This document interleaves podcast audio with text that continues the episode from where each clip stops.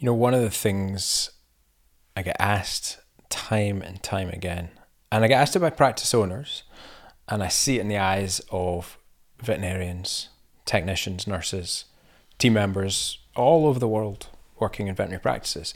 But the, the, the question that you get asked is what happened to resilience and how do we help people grow resilience? And there's there's so many facets to this that you just couldn't possibly answer it in one short uh, blog or audio clip or whatever. But one of the things that occurs to me is that, uh, that you know there are there are multiple parts to resilience. Some of it's just about experiencing, pushing through the suck, embracing the suck, and coming out the other side, and realizing that the suck wasn't quite as bad as you thought it was, and the next time around you'll be able to do this thing.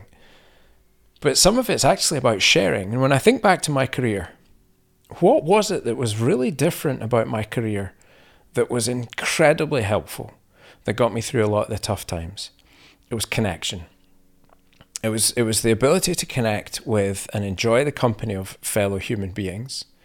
And that meant colleagues, it meant clients, but it also meant peers. It meant people who were also going through the same thing that I was going through. Now that was a lot harder 20 years ago when I was in practice. And on the, on the face of it, it should be easier now because of social media. But I, I don't think it is. I think there's a couple of things that, that, that we absolutely need to be very, very careful of here. The first thing is, I've said this before, we are analog beings in a digital world. I don't care if you were immersed and you know you, you were born and given a phone at day one and you could interact on your device. Does that make you more familiar with it? Yes, I'm sure. Does that protect you or insulate you somehow from the anxiety inducing effects of being on a device? No, it does not. And and we know that people who are exposed to ongoing negative emotions are less resilient. I.e., when you spend more time on your device, your resilience goes down. So you have to be very careful about what it is that you're doing on your device and how long you're spending on that device. So I think that's point one. Be mindful about what you use use your device for. Point two of connection is that you will grow to be the mean of the five, six, seven, I don't know how many people, but the people that you spend the most time around, that, that, that you pay attention to their viewpoints on the world, and that you let their thoughts percolate and infuse your thoughts. So you have to be very intentional about who you spend that time with. If you spend that time with people who are not supportive or don't make you feel good, then don't be surprised when you don't feel good about yourself. And again, you're going to generate negative emotions over a chronic period of time. That is going to damage your resilience. But the most important thing is that think of this as like a spider web. As you fall through your day, uh, and, and I don't mean literally, or uh, perhaps I mean literally and figuratively sometimes. But as we as we travel through our day, sometimes we are going to fall, and what we need is this safety net. Now, the safety net doesn't stop the thing happening, but it's our support structure so we don't fall off the cliff, and it and it bounces us back up. That safety net are the group of people, your support network that you can call when you're having a tough moment, that you can spend time connecting with in person. Much harder right now because of COVID. And I, when I think back to my early career, what was present and what was not present? Social media was not present. I, I went through the same course largely that you probably went through. Slight differences, but the emphasis was very much on the clinical, and we didn't have a lot of professional skills training. So we didn't have social media.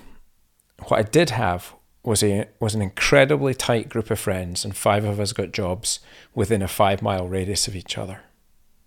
Uh, which meant that we were able not just to pick up the phone and speak with each other, but we were going to rugby training together, or we were going out very, very frequently at the weekends.